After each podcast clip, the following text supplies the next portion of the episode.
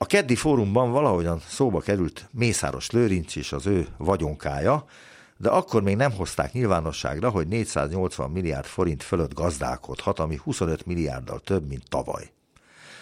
Azon vitatkoztam az egyik hallgatóval, hogy kié is ez a pénz.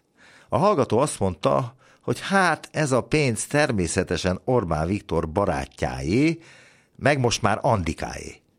Mire én azt válaszoltam, hogy az a fránya 480 milliárd, meg az alja, az bizony Orbán Viktoré. Tulajdonképpen Mészáros Lőrinc csak egy csendes társ, aki éli a világát, és megengedi, hogy a nevében és a bankszámláján olyan tranzakciók történjenek, amelyről neki fogalma sincs, de nem is akarja, hogy fogalma legyen. Voltak éppen Bianco csekket adott drága barátjának a saját vagyonára és a saját életére is. Megéri ez neki? Na, náhogy megéri. Gázszerelőként nem biztos, hogy ilyen meseszerű vagyonra szert tehetett volna, meg természetesen Andikára. Megkockáztatom, hogy ilyen vagyon nélkül még Andika sem omlott volna lölő karjaiba. De lehet, hogy tévedek, mert a szerelem vak, ugye?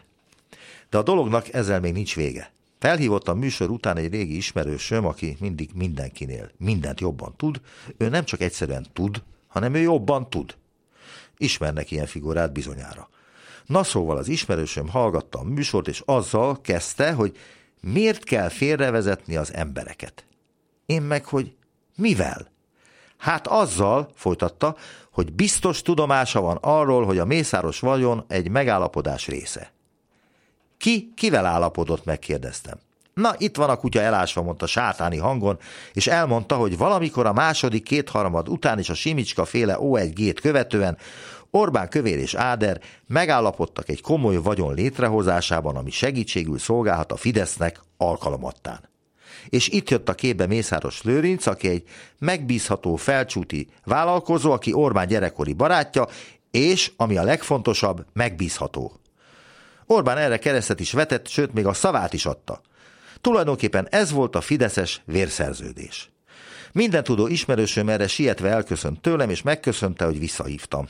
Egyébként még azt illik tudni róla, hogy régi mozgalmi ember, aki baloldaliként élte meg a kádárrendszert, és azóta is a tűz közelében próbál lenni, ami csak ritkán sikerült neki.